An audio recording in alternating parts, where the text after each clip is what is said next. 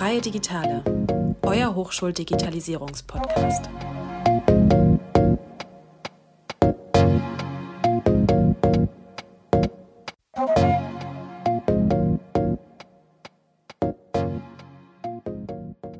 Herzlich willkommen in unserem Podcast Freie Digitale. In dieser Folge werden wir einen spannenden Gast zum Thema Innovation für euch interviewen. Der Leitwert hierbei lautet, wir haben den Willen zu gestalten und wagen Veränderungen. Mut heißt für uns, auch aus Fehlern zu lernen. Anlass und Zweck einer Hochschule ist Innovation, Neues entdecken, entwickeln und anwenden. Wir stellen Dinge und Abläufe in Frage, nehmen unterschiedliche Perspektiven ein und entdecken neue Sichtweisen. Mich habt ihr bereits kennengelernt, doch für Personen, die neu dazugestoßen sind, mein Name ist Yusuf. Ich studiere im sechsten Semester Wirtschaftsinformatik an der Hochschule der Medien und für die heutige Folge werde ich euer Moderator sein. Außerdem würde ich gerne unseren Gast, Professor Kunz von der Hochschule der Medien, die Möglichkeit geben, sich den Zuhörern und Zuhörerinnen vorzustellen. Herr Kunz, würden Sie sich bitte für unsere Zuhörer und Zuhörerinnen vorstellen? Christoph Kunz ist mein Name. Ich bin jetzt seit 2019 an der Hochschule der Medien tätig als Professor im Studiengang Wirtschaftsinformatik. Äh, ja, die Professur nennt sich Information Engineering, was so viel heißt wie Konzeption und Umsetzung von digitalen Produkten. Also ist ein Begriff ja auch aus der, der Wirtschaftsinformatik.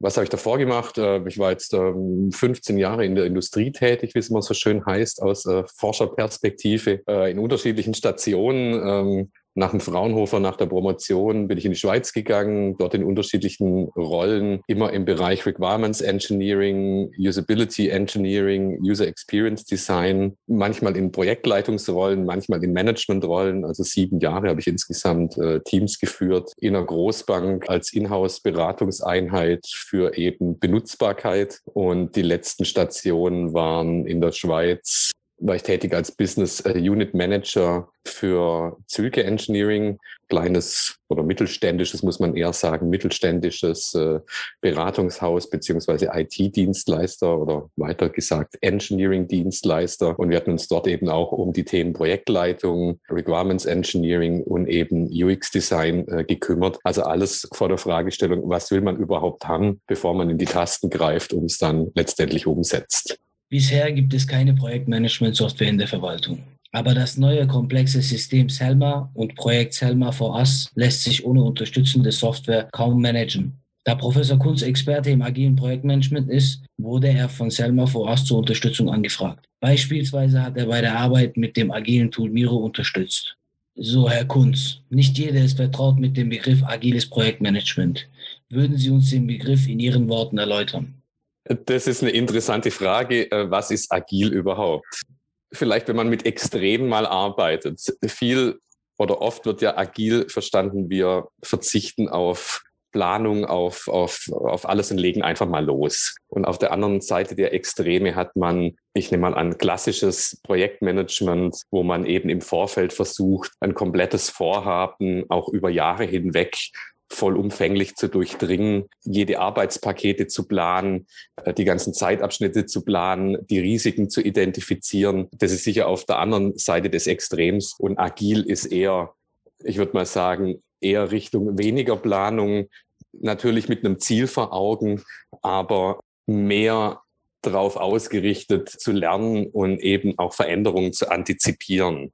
Wenn man ein bisschen zurückgeht, ist ja agil nicht wirklich neu geht ja ganz zurück in, aus, aus den 50er Jahren von dem Herrn Parson äh, als Soziologe, der eben untersucht hatte, was macht denn Systeme im weitesten Sinne robust um bestehen zu können und eben auf Veränderungen von außen reagieren zu können. Und da gibt es eben vier Grundprinzipien, eben Adaption auf Veränderung, Klar, Veränderung kommt von außen, die kann man schlecht planen, die passiert einfach. Aber was sich nicht verändern sollte, ist eben eine Zielsetzung. Also irgendein Ziel, das man sich gesetzt hat und das man eigentlich erreichen will. Und diese Zielverfolgung ist eben auch so ein kritischer Faktor, um ja agil zu bleiben und dann eben wenn man mit mehreren Personen zusammenarbeitet, über den Prozess hinweg auch den Zusammenhang herzustellen und beizubehalten. Also diese Zielverfolgung hilft da auch äh, gut als, als Klebstoff, um, um den Zusammenhalt ähm, zu behalten und äh, eben auch die interne Wertestruktur und die Zusammenarbeitsstruktur,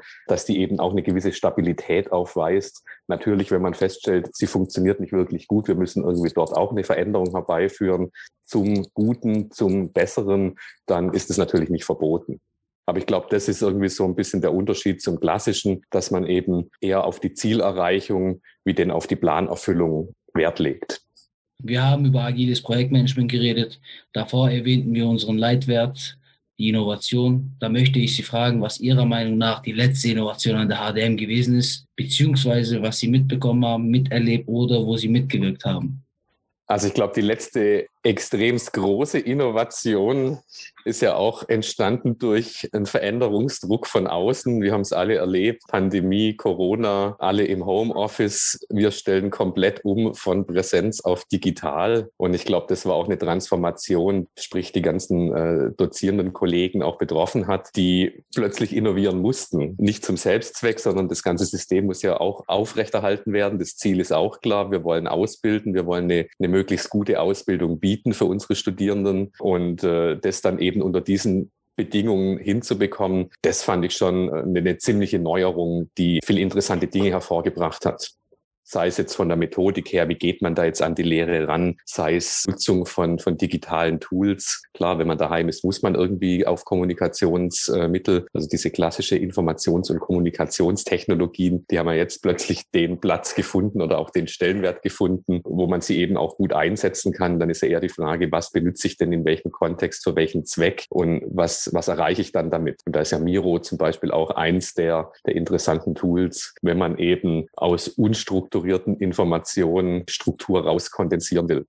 Da komme ich dann gleich zu meiner nächsten Frage, die mich sehr interessiert. Gibt es Ihrer Meinung nach einen Ansatz, wie man das Projektmanagement an der HDM innovativ fördern kann? Welche Ideen hätten Sie? Wenn Sie Wünsche dazu äußern könnten, welche wären dies? Ich hatte über die Frage auch nachgedacht im Vorfeld. Als Hochschule sind wir ja keine Projektorganisation. Die Frage ist schon eher, wie gut kann man das an der Stelle standardisieren, eben auch im Hinblick auf die Beteiligten. Wenn man jetzt ein bisschen Richtung Verwaltungsprozesse guckt, eben Selma for Us etc., das sind ja auch Vorhaben, die macht man auch nicht ständig. Die macht man eben einmal in der Hoffnung, dass sie auch gut werden und gutes Resultat bringen. Wenn man jetzt Richtung, was könnte man denn verbessern, wo macht es denn Sinn, könnte ich mir gut vorstellen, wir machen ja sehr viel mit Lehrprojekten also mit auch Inverted Classroom als Didaktikmethode, dass eben Studierende eine gewisse Anleitung bekommen, Inhalte bekommen, aber die dann selber verarbeiten müssen, um eben auch wieder eigene Sachen zu realisieren oder vielleicht auch für eine gegebene Aufgabenstellung äh, eine Lösung zu finden. Und dort gibt man natürlich eine Grundausbildung an Projektmanagement mit. Also wir haben ja diese Selbstkompetenzmodule in der Fakultät, wo ja Projektmanagement und Projektmanagement-Vertiefung eins der, der Themengebiete ist. Aber dann in den eigentlichen Lehrprojekten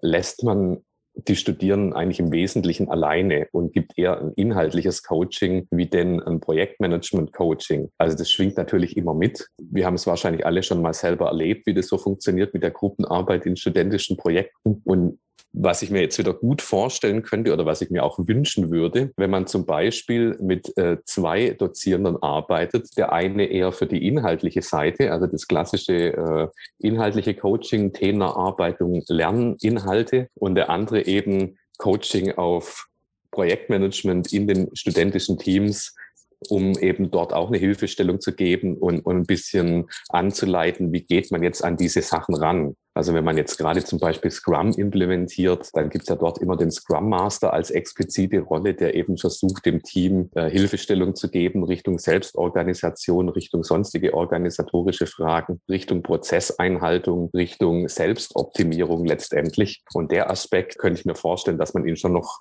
äh, durchaus stärken könnte mit irgendwelchen Mechanismen.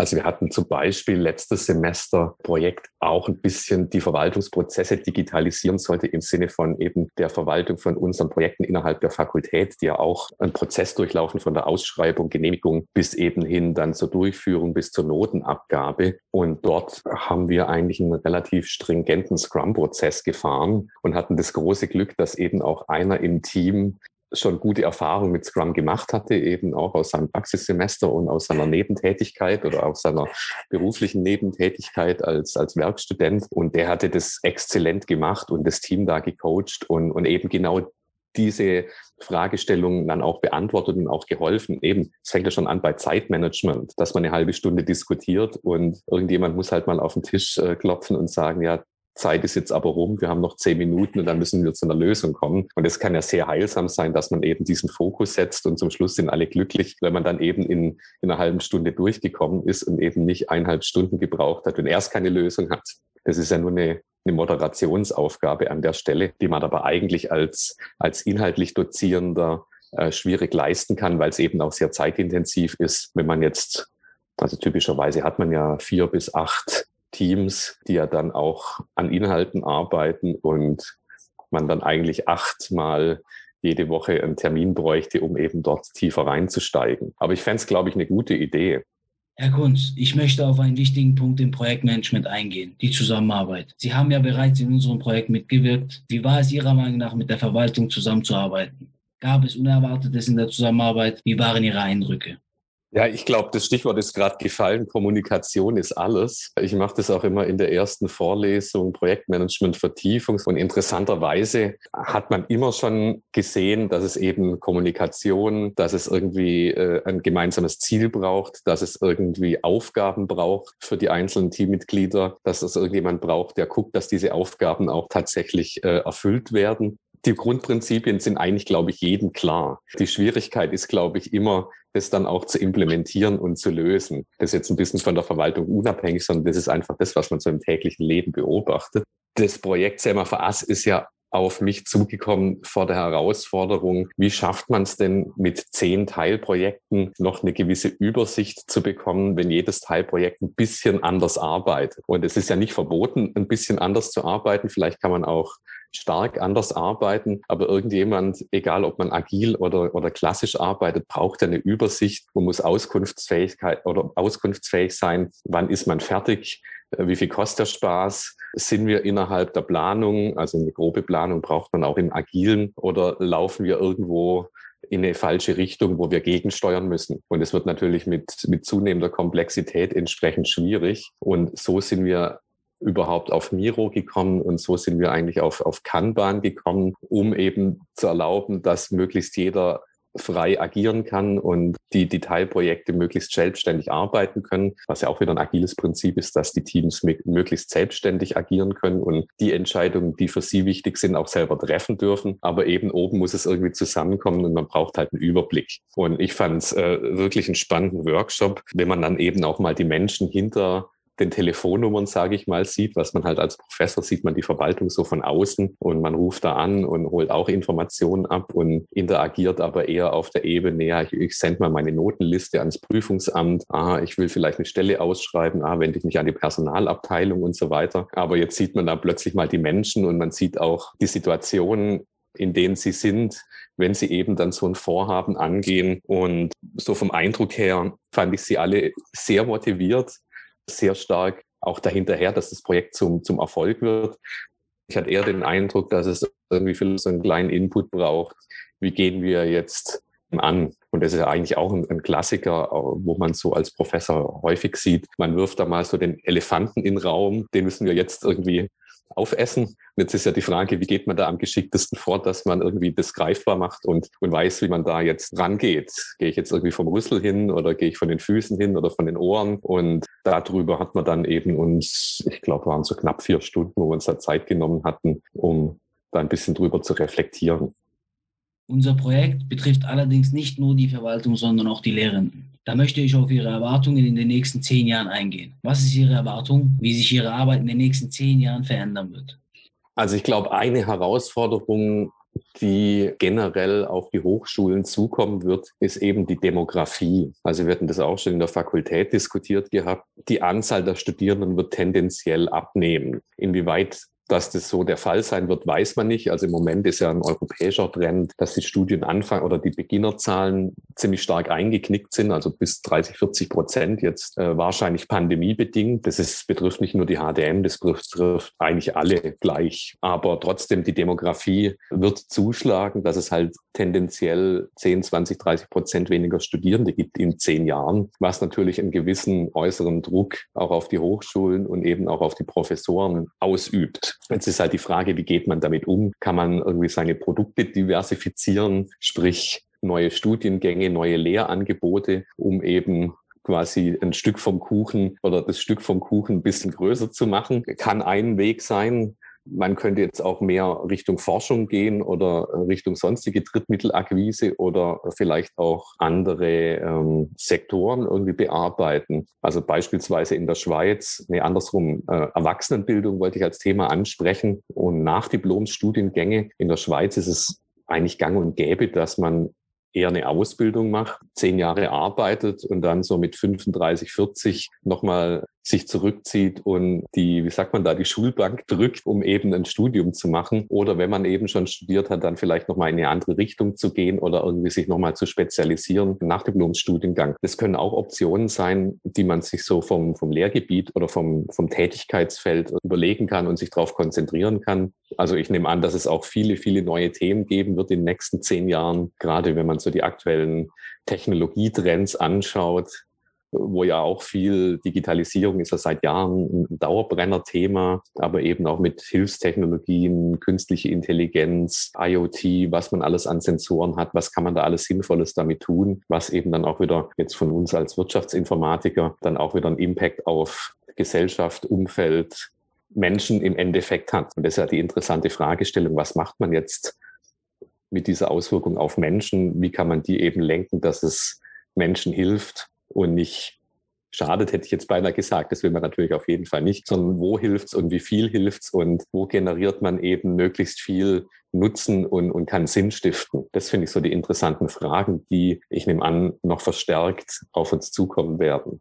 Wir haben gerade über Ihre Erwartungen geredet. Da möchte ich bei Ihren Erwartungen bleiben und möchte Sie fragen, wie wird sich die Arbeit der Lehrenden durch das neue Lifecycle Management System Selma verändern? Ja, das ist äh, auch eine hervorragende Frage. Ich hoffe natürlich, dass es sich auch zum Positiven verändert. Äh, was heißt hier an der Stelle positiv? Im Endeffekt ist es ja eine Digitalisierung von bestehenden Prozessen, wo auch die ganzen Medienbrüche etc eliminieren sollte. Also wenn alles gut geht, dann ist es natürlich eine Zeitersparnis für alle Beteiligten an diesem Prozess, die dann eben auch wieder Freiräume schafft für andere Tätigkeiten und für eben diese Sinnstiftung, die ich jetzt gerade angesprochen hatte, wo man sich ja auch beschäftigen kann, wie schaffe ich es jetzt irgendwie eben neue Themen zu erarbeiten oder mich dann in anderen Bereichen gut einzubringen, wenn ich eben mich nicht einen Tag lang mit einer Notenabgabe beschäftigen muss oder mit Rückfragen, warum die Note beim Studierenden falsch eingetragen wurde, weil man eben im Excel irgendwie eine Zeile verrutscht ist. Herr Kunz, ich bedanke mich bei Ihnen für das schöne Gespräch und für Ihre Zeit. Außerdem bedanke ich mich bei unseren Zuhörern und Zuhörerinnen für Ihre Aufmerksamkeit. Bleibt gespannt und schaltet in der nächsten Folge ein, denn da könnt ihr euch auf eine wertschätzende Folge freuen. Ciao und bis zum nächsten Mal bei unserem Podcast Freie Digitale. Freie Digitale, euer Hochschuldigitalisierungspodcast.